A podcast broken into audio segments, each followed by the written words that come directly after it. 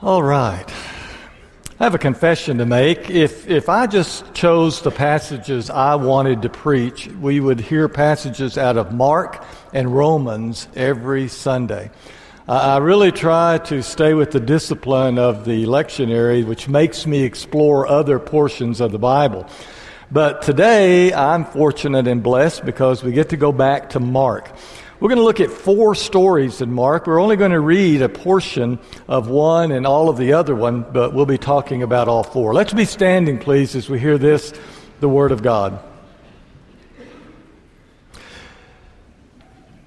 When Jesus had again crossed over by boat to the other side of the lake, a large crowd gathered around him while he was by the lake.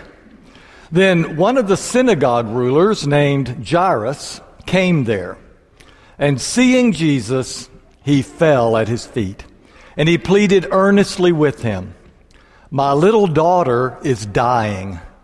Please come and put your hands on her so that she will be healed and live. So Jesus went with him. A large crowd followed and pressed around him. And a woman was there who had been subject to bleeding for 12 years. She had suffered a great deal under the care of many doctors and had spent all she had. Yet instead of getting better, she grew worse. When she heard about Jesus, she came up behind him in the crowd and touched his cloak. Because she thought, if I just touch his clothes, I will be healed. Immediately, her bleeding stopped, and she felt in her body that she was freed from her suffering. At once, Jesus realized that power had gone out from him. He turned around in the crowd and asked, Who touched my clothes? You see the people crowding around you, his disciples answered, and yet you can ask, Who touched me? But Jesus kept looking around to see who had done it. And then the woman, knowing what had happened to her, came and fell at his feet, trembling with fear, and told him the whole truth. He said to her, Daughter, your faith has healed you. Go in peace and be free from your sufferings. May God bless the reading of his word.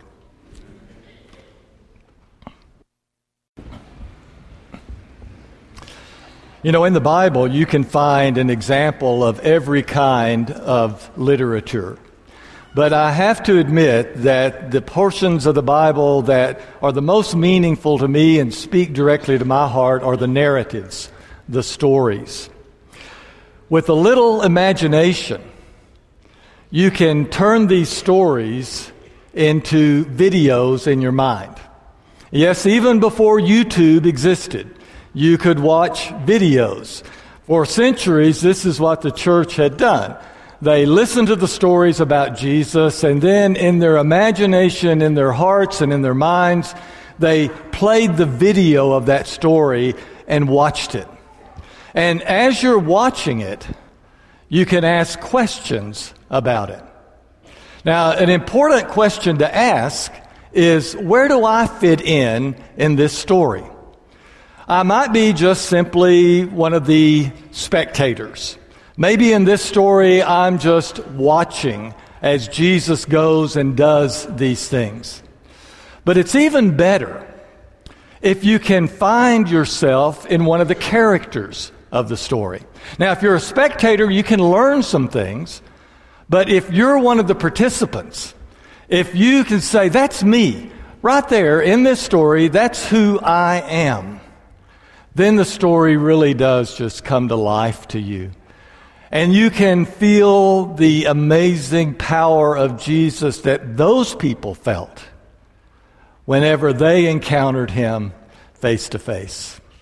So today we're going to run through very quickly four marvelous stories, and we're not going to touch every detail of them. They're found in Mark chapter 5 and the first part of Mark chapter 6. If you want to open a Bible now and kind of scan along as, as I'm talking about the story, you're welcome to do that. Or perhaps you may want to go home and sit and, and visualize these stories and see if they can minister to you.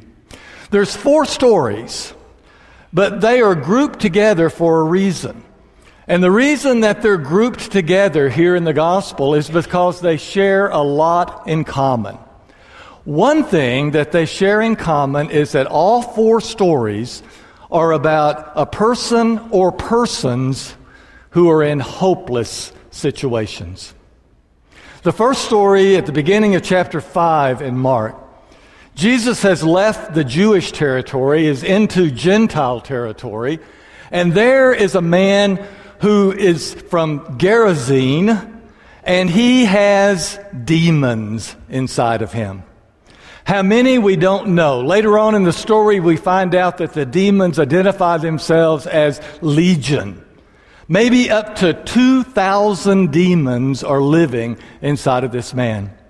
And this man is facing a hopeless situation.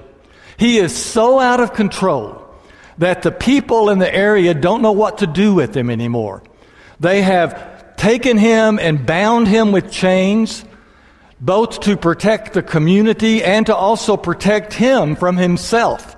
And yet, he has the kind of power within his body through these demons to just break those chains and run off. And so he spends his time running around naked in the cemetery. So if you go to the cemetery and you look around, you're liable to catch a glimpse of this naked man running around. And you hear him howling and screaming.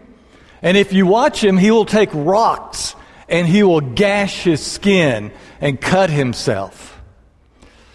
It was a hopeless situation. The townspeople were distraught. I mean, how can you have a proper funeral in a cemetery with a crazy man running around like that? And they also felt for him, but they knew nothing they could do for him. It was just hopeless. The second story is about a man who is almost as opposite as you can get from the Gerasene demoniac. That man, the man with the demons, was probably a Gentile, as unclean a person as he could be. And yet, in the second story, we meet a man who was as good and righteous a man who lived at that time. His name was Jairus. Jairus was well respected in the community. In fact, he was the worship leader at the local synagogue. He had done everything right in his life. There was no one that could come up with anything that they could criticize Jairus for. He just was one of those people, he just did it right. And yet, he was facing a hopeless situation. His little 12 year old girl was sick, and he could see that she was dying, and he could do nothing about it. This man who had always made everything right for that little girl, this man who had taken care of her all her life, and now he could only stand by helplessly and watch that life depart from her. He was different from the Gerasene. But what he shared in common with him, he was in a hopeless situation. The third story is about a woman who had been sick for 12 years. That's another thing that these stories have in common. Jairus' girl was 12. This woman had been sick for 12 years. She was hemorrhaging. And we don't know her name don't really know anything about her other than the fact that she had been ill for that long. She must have been fairly well off because she was able to pay for medical treatment for 12 years. But the medical treatment of that day and time could not address her problem. And so the only result was that she had no money left. So there she was, not even able to go see a doctor anymore. And she had just grown worse and worse and worse flat broke with a terminal illness, it was hopeless. Three stories, three different individuals, all with so many things about them that are not the same, and yet that one tie hopelessness. Now, I told you there were four stories. We'll get to the fourth one right at the end. because it really is kind of the scariest story of all. And I want y'all to kind of get ready to hear that one, okay? Something else that these people had in common was this they encountered Jesus. And when they did, they all addressed him in the same way. The demoniac, as Jesus got out of the boat, having gone across the lake, saw Jesus and ran to him and fell at his feet. And even the demons acknowledged who he was. And the demoniac begged for help from Jesus. Jesus, you are my only hope. Jairus, in all of his finery with his suit and tie on, a man who usually conducted himself with great decorum, other people rose whenever Jairus walked in the room.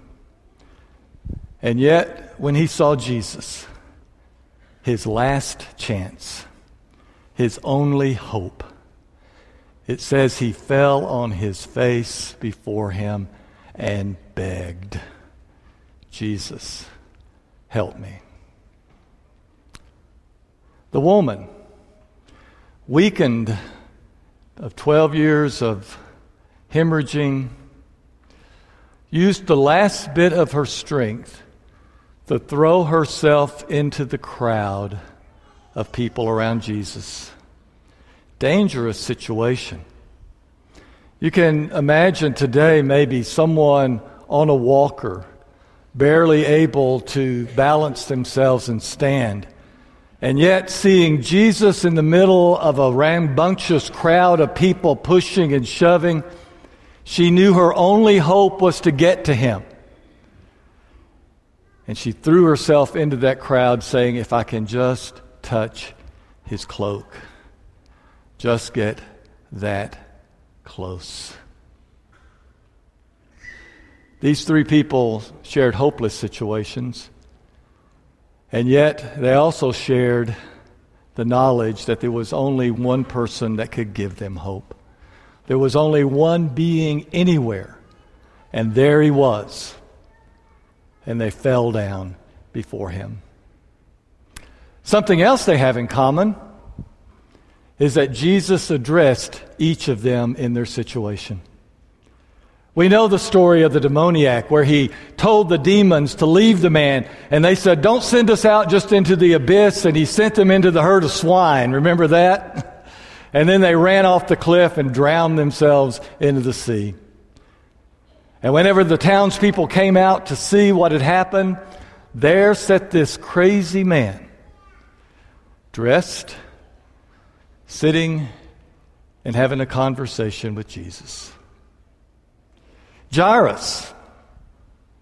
Word comes to Jesus and to Jairus before Jesus even gets there that don't bother the master anymore. Your little girl has passed away. But Jesus says, Come on, let's go. He goes into the little girl with everybody saying, She's already died. It's over. It's hopeless.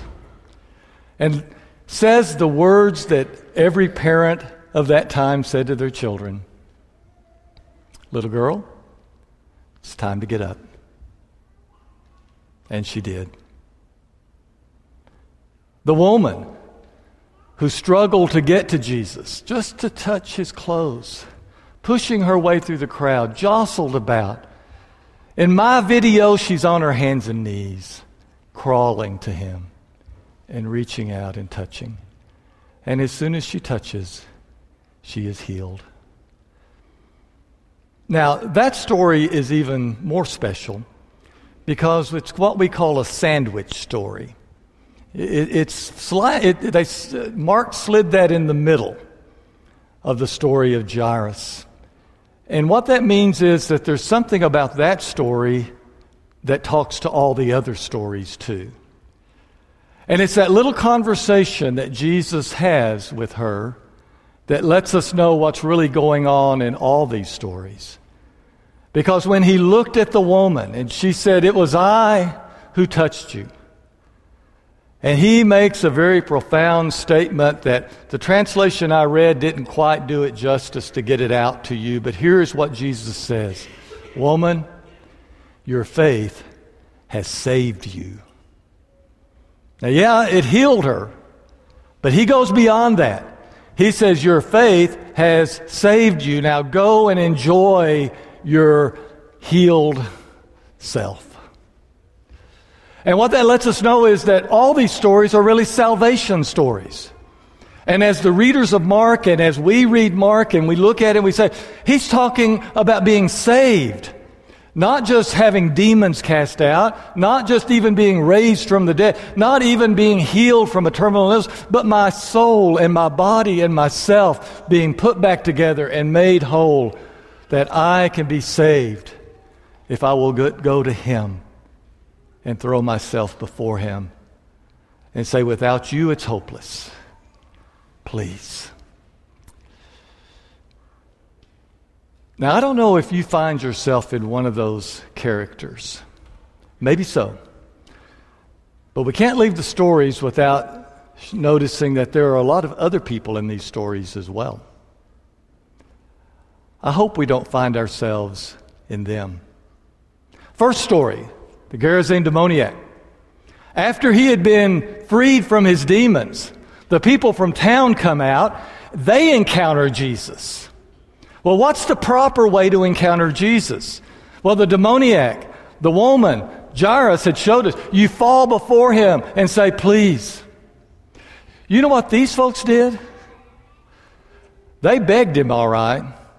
They begged him to leave because they knew that if they embraced him fully, everything in their lives would change. There's too much power there. And they didn't want to deal with the changes that would happen in their lives if they fully embraced Jesus in their territory. And they asked him to leave. And you know what he did? He left. If you ask for Jesus to help, he will help. If you ask him to leave, he will leave. There's other people in the Jairus story. When Jesus gets to the house and they begin telling him, she's already passed on, it's, it's hopeless, there's no good. And, and he says, No, she's not dead, she's just sleeping. And they laugh. They are too sophisticated for that kind of stuff. You know? They just know too much about the way the world works. They know too much about everything to accept some healer like that popping up in their midst. It's just silliness. And therefore, when Jesus is there in their midst, they say, You're irrelevant. You're just kind of old, old fashioned stuff. We've kind of gotten beyond that kind of stuff. In the story of the woman who crawled to Jesus, we have the disciples. Now, it's interesting. In Mark, the disciples are as much a bad example as good example. Uh, they kind of, you know, which, which, in a way is kind of mildly encouraging because sometimes I find myself with the disciples, and yet they turned out okay, uh, even though they struggled along. But you know, Jesus is pushing through this crowd. Everybody's trying to touch him, and he stops and says, Who touched me? And the disciples are like, oh no. We're following this guy. He's, he, he, this is embarrassing, Jesus. I mean, you just aren't with him. You're just not with it. How can you say, Who touched me? Everybody's touching you. These are the folks that find Jesus kind of embarrassing. You know, yeah, I'm with him, but ah, I wish he would not do some of the things he does. And we just won't talk about that, okay? People that are embarrassed by the Lord. Hmm. We got one more story, and we don't have much time to tell it, but it doesn't take much time because it's a pretty sad story. After all these things happened, Jesus went home to see his folks. And when he went to his home congregation, the people there welcomed him but they let him know pretty quickly that he was nothing special. Why? They knew him when he grew up. You know, I used to see you run down the street with a runny nose. Who do you think you are? There are people that have spent enough time with Jesus that they really kind of got over it. People that had been around him enough that they kind of gotten vaccinated against him.